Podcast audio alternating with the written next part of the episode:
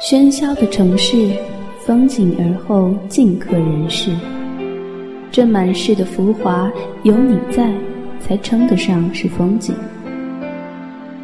一家茶馆，我有故事，所以我有故事，所以。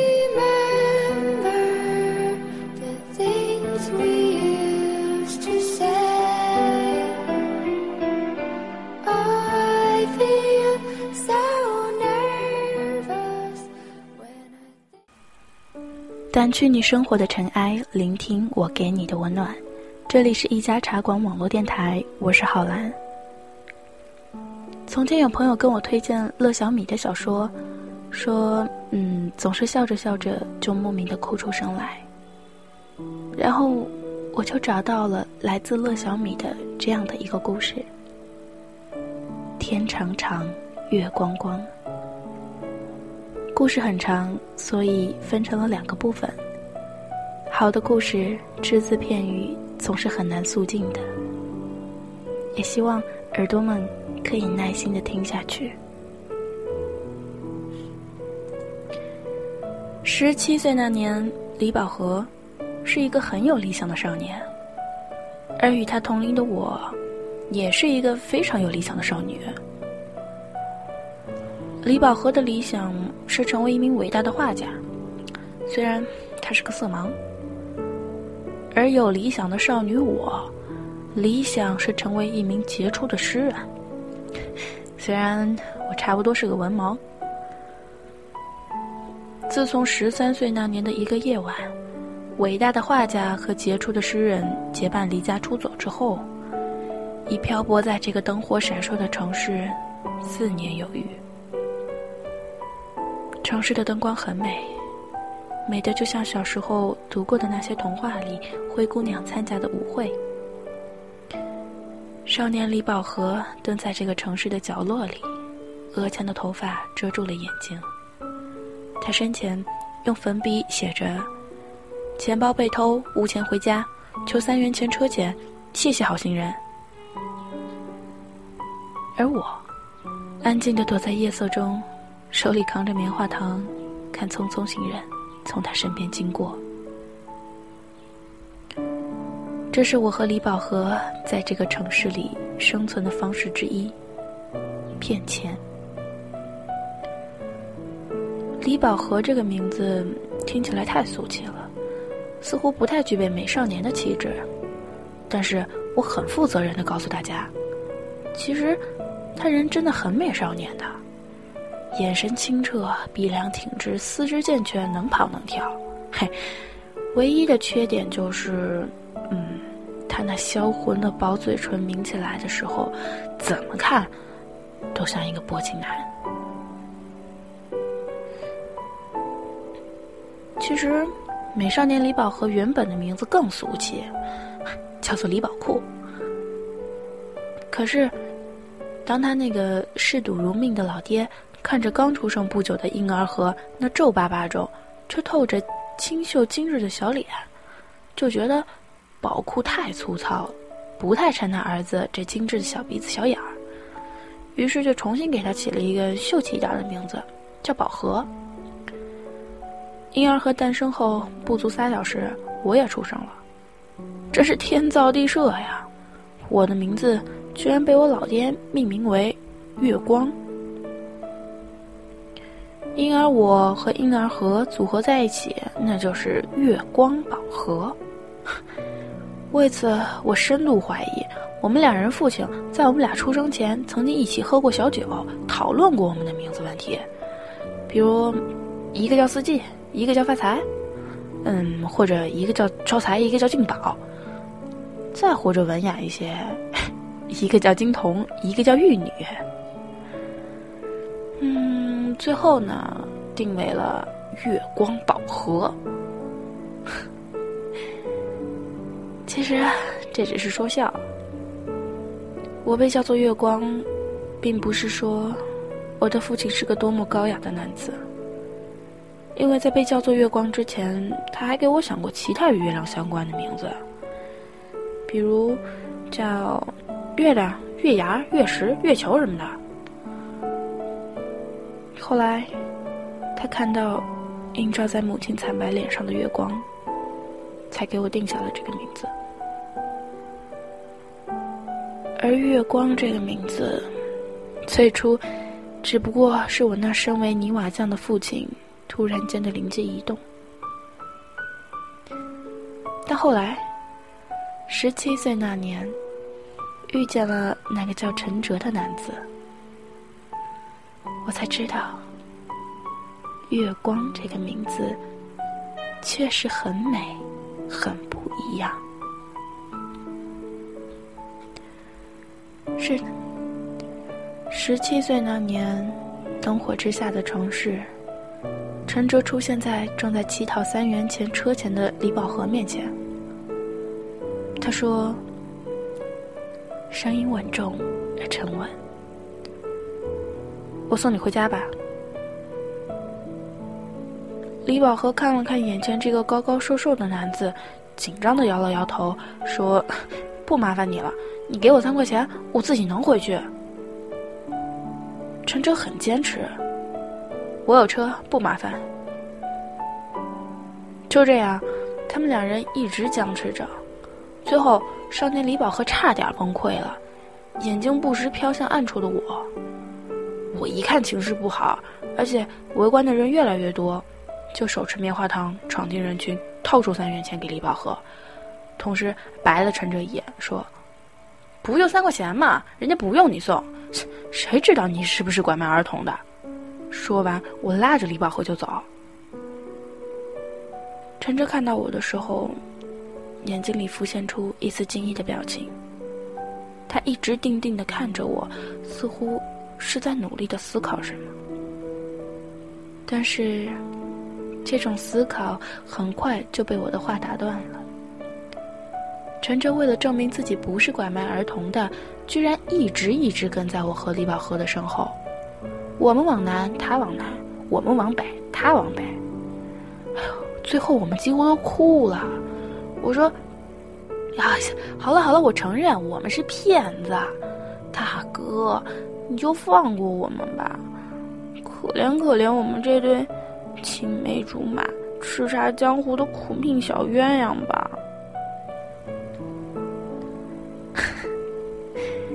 真不幸，我第一次出现在陈哲面前，居然是以一个江湖骗子不良少女的形象。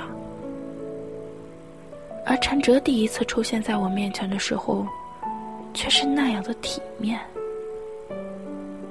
声音体面，神情体面，眼神体面，甚至是睫毛的舒展度都是那样体面的恰到好处。最最体面的是他对我说的第一句话，我们以前见过。略略的沉思，淡淡的询问，嘴角抿起时透露着一丝关切的表情，这和李宝和那种薄情郎的面相很不同，让人徒生想依赖的感情。我喜欢上陈哲，大概也是从这一句话开始的吧。这句话六个字，对于一个成熟的男子，大概只是一句无心的疑惑，而对于一个少女，却意味着很多。因为他们喜欢胡思乱想，所以这简单的六个字，他们也会想出不一样的情意。遗憾的是，有些人似乎生就是注定，只能是萍水相逢。比如我和陈哲，那晚他刚问完了我那句话，就被李宝和脱下球鞋，一球鞋砸在了眼睛上。因为在李宝和看来，那是这个怪叔叔在调戏我，调戏与他一起私奔的小情娘。小情郎冲冠一怒为情娘。李宝和这一球鞋，在我和陈哲之间砸出了两年的距离。也就是说，当陈哲被李宝和的球鞋砸中后，捂着眼睛的那一刻，李宝和拉起我的手，光着一只脚丫子，飞快地从陈哲面前逃离了。而这一逃离，就是两年的时光。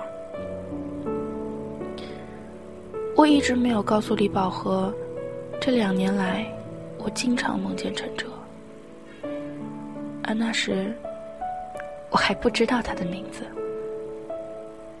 只知道有个眉眼温暖而淡倦的青年男子，曾和我如此相遇过，而且他还问了我一句话：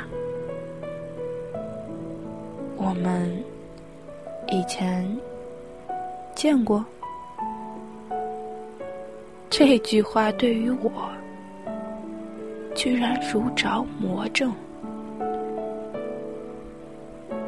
有时候我还很担心，这个男子他会不会被李宝和同学一球鞋把眼睛给砸瞎了？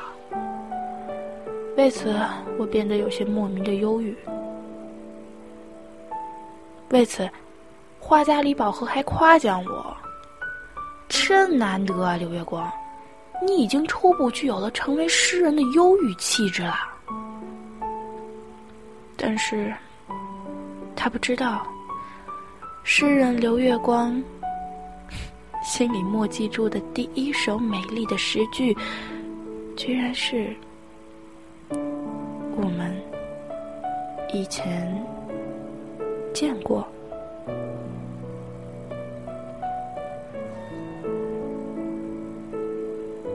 再见陈哲是因为一场车祸，被撞倒的是我，开车的是陈哲。事发在一个转角，我正拎着俩土家烧饼从小巷子里出来，走得风风火火的。幸亏陈哲刹车及时，我只是脸颊着地时受了擦伤。原本我是想发挥一下自己作为一个骗子的特长，为自己骗一些医药费的。但是当我看到从车上下来的那个男子时，我发现自己失业了。陈哲扶起我的时候吃了一惊，漂亮的眼睛里疑问丛生，说：怎么是你？被记得是一种幸福，尤其被自己暗恋的人。但是这一刻我真的不愿意陈哲记得我，记得我是个骗子。两年前曾经和李宝和一起演双簧，想要骗他三块钱。陈哲看着我脸颊的伤口说：我送你去医院吧。我看着他摇摇头，说在梦中。他的眼神里是隐隐的关切之色，伸手试图触碰我的伤处。我当时一激灵，条件反射一般，挥手就是一把，两个土家烧饼唰唰飞出，打在他好看的脸颊上。后来李宝和知道是一场车祸，将我和陈哲重逢。十九岁的他气急败坏地跳到我拎回来的那两张土家烧饼上，说了一句话：刘月光，你干脆被撞死好了。话说完，他又看了看我脸上的伤口，说：疼吗？我摇摇头，笑着看着李宝和。两年后的李宝和依旧是那么的好看。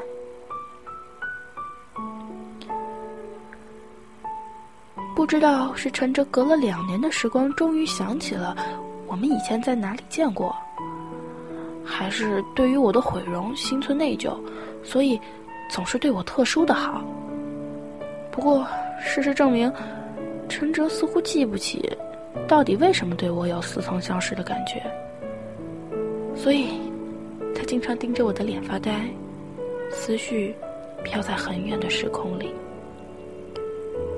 我告诉陈哲，我叫月光，我来自天场。陈哲就很疑惑地看着我，眼睛里透露出一种信号，那就是丫头又在编谎话了吧。真奇怪，李宝和说你干脆被撞死时我都不难过，而陈哲一个怀疑的眼神却会令我无比的伤感。真的很抱歉陈哲，我怎么会给你留下这样的印象呢？如果可以，时光能够逆流，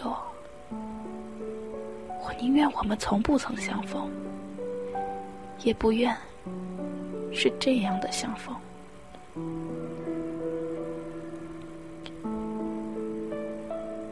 月光是个很特殊的名字，但是并不意味着不存在，而天长确实是个别样诗意的地名，但也确实存在。太多的故事和爱情都发生在那些华丽的城市里，比如北京、上海，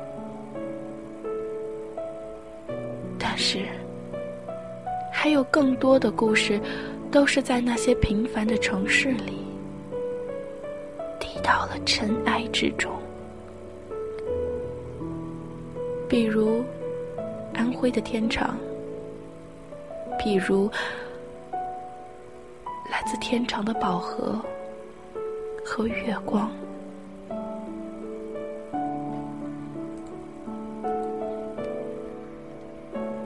李宝和是个可怜的小孩，虽然他出生的时候父亲给他起了这样一个名字以示厚爱，但是不幸的是不久有人给他算命，说他养不成人，而且是死于车祸。所以李宝和的父母基本上不把李宝和当成家中的一员看待，他们担心他死去疼了也白疼。小的时候他经常吸吮着手指，眼巴巴地看着别的小朋友拿着各类的零食，但是李宝和同学绝对不是孤独的，因为在他身边还有一个同样吸吮着手指眼巴巴地看着别的小朋友的月光。我们俩经常性互殴，原因是争抢某个小朋友遗失的糖果呀，或者好玩的小玩意儿啊。最惨烈的是有一次，隔壁刘婶给李宝和一碗红薯粥，李宝和还没喝上几口就被我发现了。于是为了这碗红薯粥，我追着李宝和从村东跑到村西，又从村西跑到村东。童年的李宝和在前面端着大青碗哭着跑，我在后面奔着小胖腿哭着追。最后红薯粥被我们打翻了，同时打碎的还有刘婶家的碗。于是当天夜里，李宝和家和我家哭喊声此起彼伏。因为那只被打碎的碗，我们俩双双被家里给胖揍了一顿。正是这顿胖揍让我和李宝和加强了团结，从此团结之后的我和李宝和所向披靡，男女双煞，称霸村里，将毒手伸向村里那些个小破孩。嘿，他们的玩具啊糖果呀、啊、我们挨个抢，不合作的我们就挨个揍。就这样慢慢的我们俩就成了一对害虫。关于天长的这段往事，陈哲，你无从参与，尽管从你出现之后，在我有生之年你将参与我的每一次思念。但是关于天长的那段尘封的回忆，你永远永远不能参与。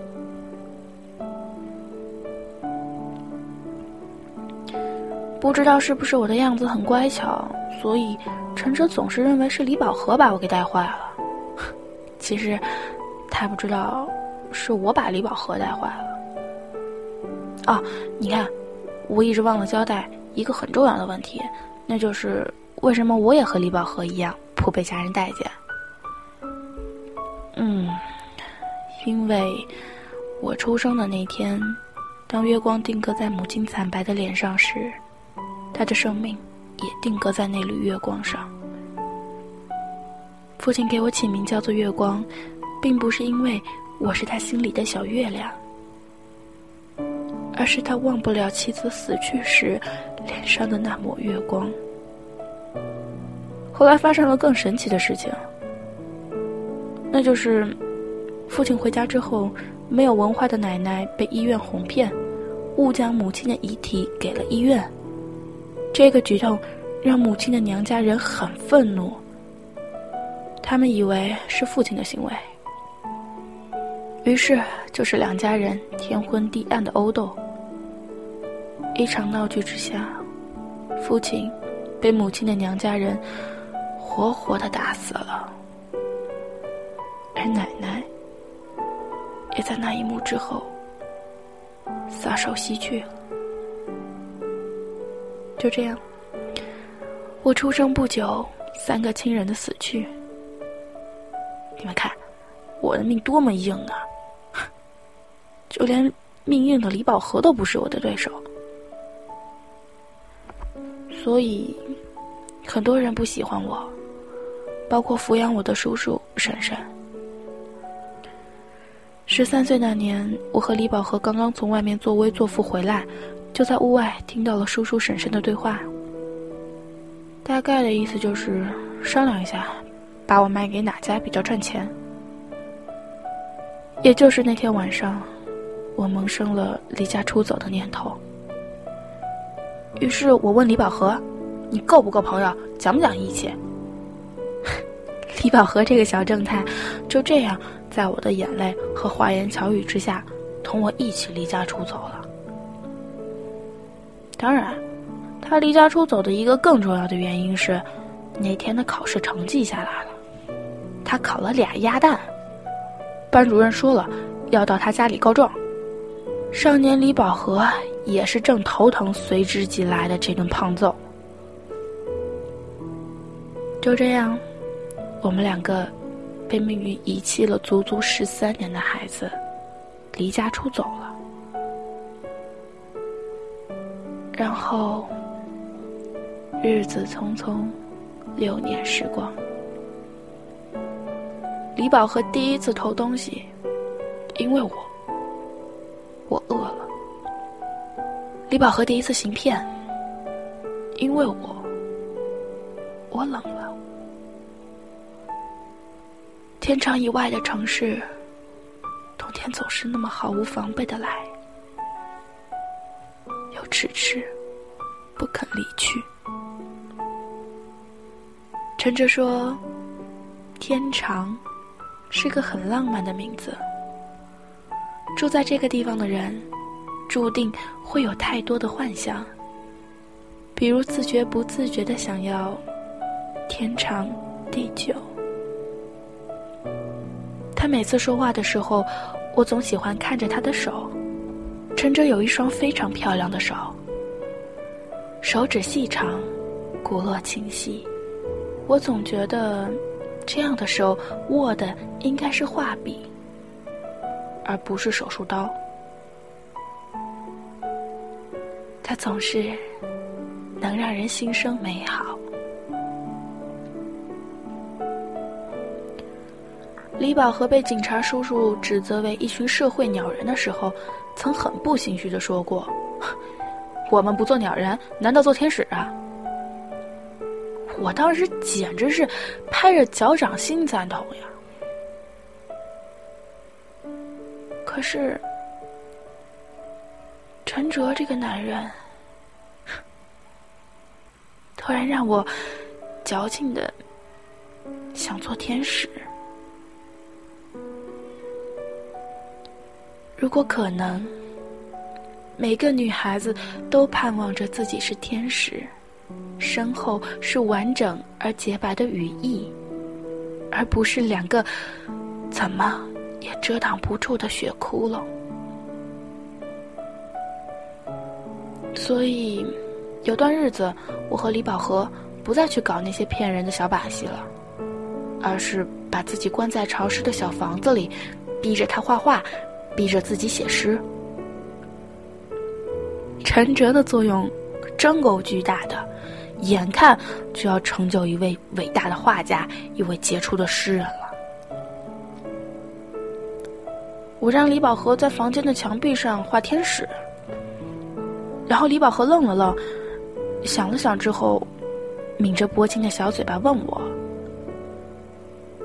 天使是什么样子的？”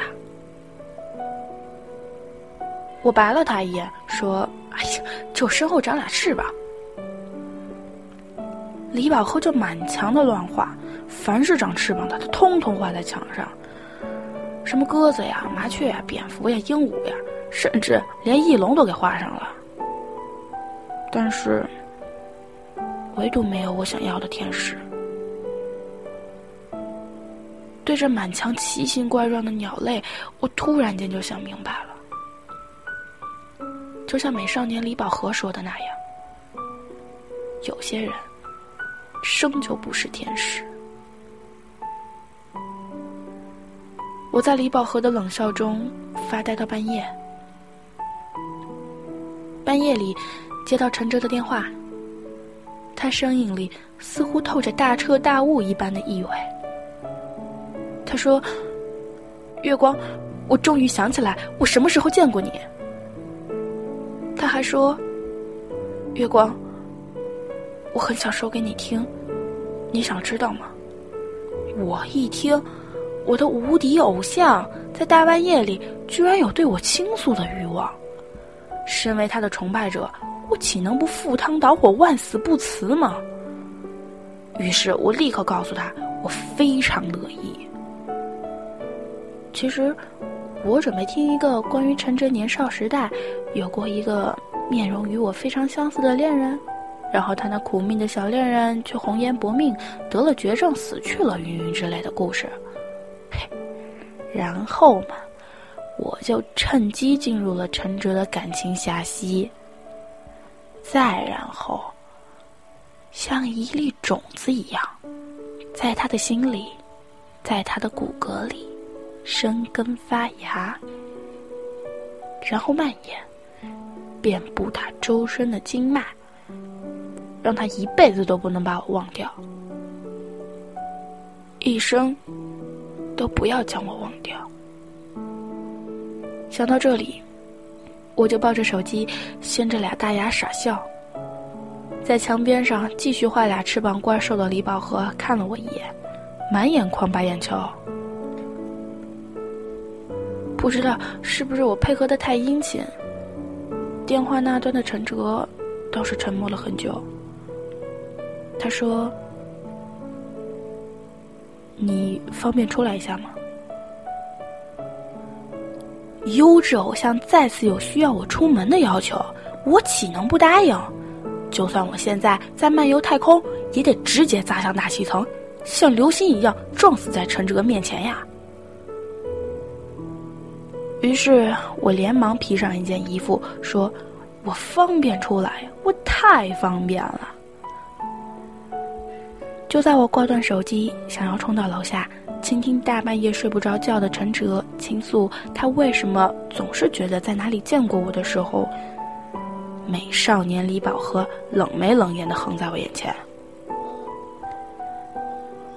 灯光映照在他别样好看的面容上，他将画笔随手掷在地上，看着我，阴阳怪气地说道：“他陈哲大半夜喊一个女孩子下去什么意思啊？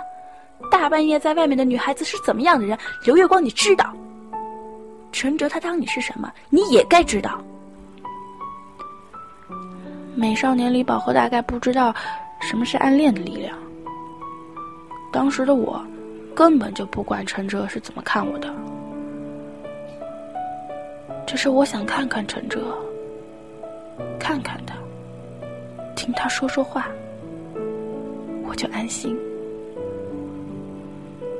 在李宝和用无数的蝙蝠和麻雀的画像告诉我，有些人生就不是天使的那一刻，我就很想找到陈哲，告诉他，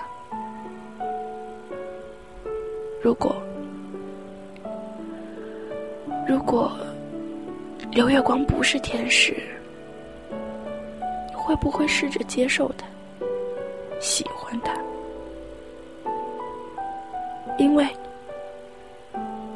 他也不想这样的。于是我就这样一边和李宝和撕扯着，一边跑出去的。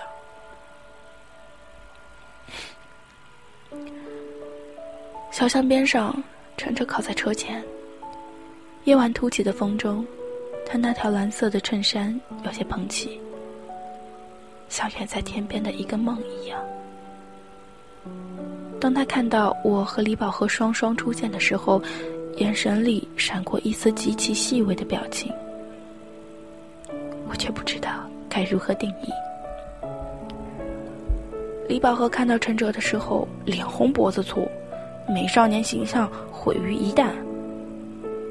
他很不喜欢陈哲，我是知道的，所以他指着陈哲的鼻子问说，大半夜的你找刘月光干嘛？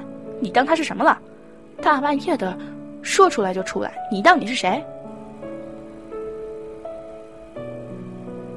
陈哲看了看李宝和，并没有回答，他只是默默地看了在一旁焦急拉扯李宝和的我，笑了笑，伸手扶正了我的衣衫，眼神里透露出说不出的宠溺。我低头才发现，原来一路上过来，因为和李宝和的撕扯，我很是一副衣衫不整的模样。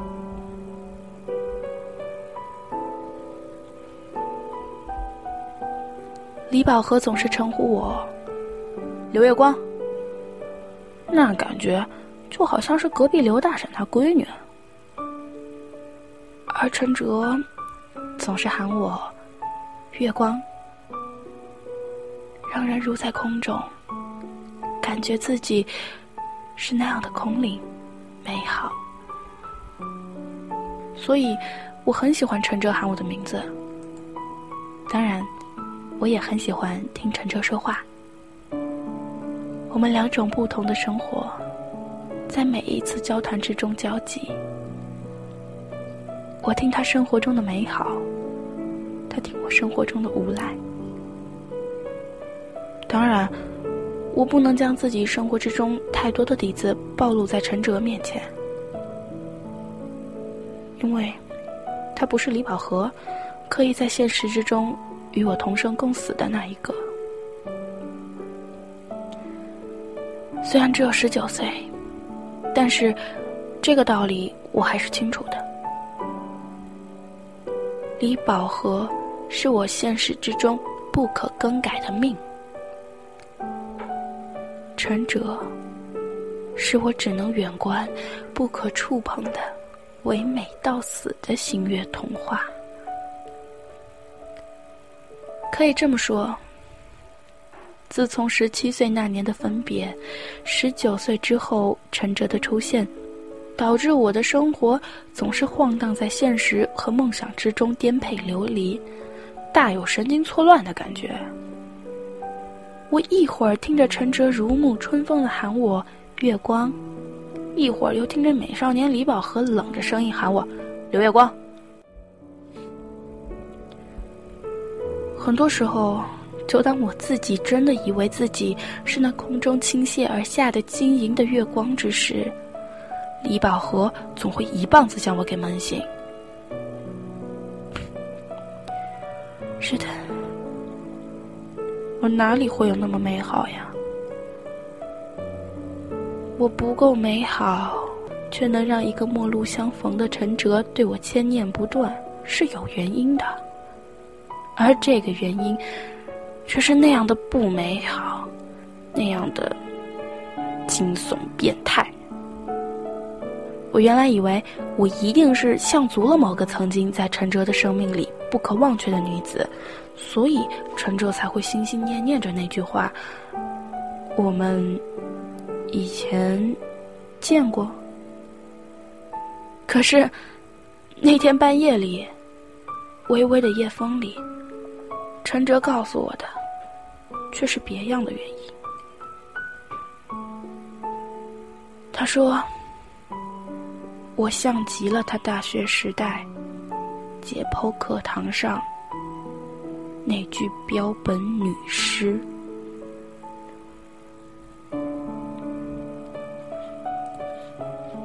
掸去你生活的尘埃，聆听我给你的温暖。这里是一家茶馆网络电台，我是浩兰。本期的故事就先讲这么多，下半部分会在下期的节目中继续。如果耳朵们有什么想对浩兰说的，可以在节目的下方留言给浩兰，也可以微博 at 浩兰浩兰，把你的故事说给我听。好故事不要忘记推荐给浩兰哟。好吧，这里是一家茶馆网络电台，我是浩兰，我们下期再见。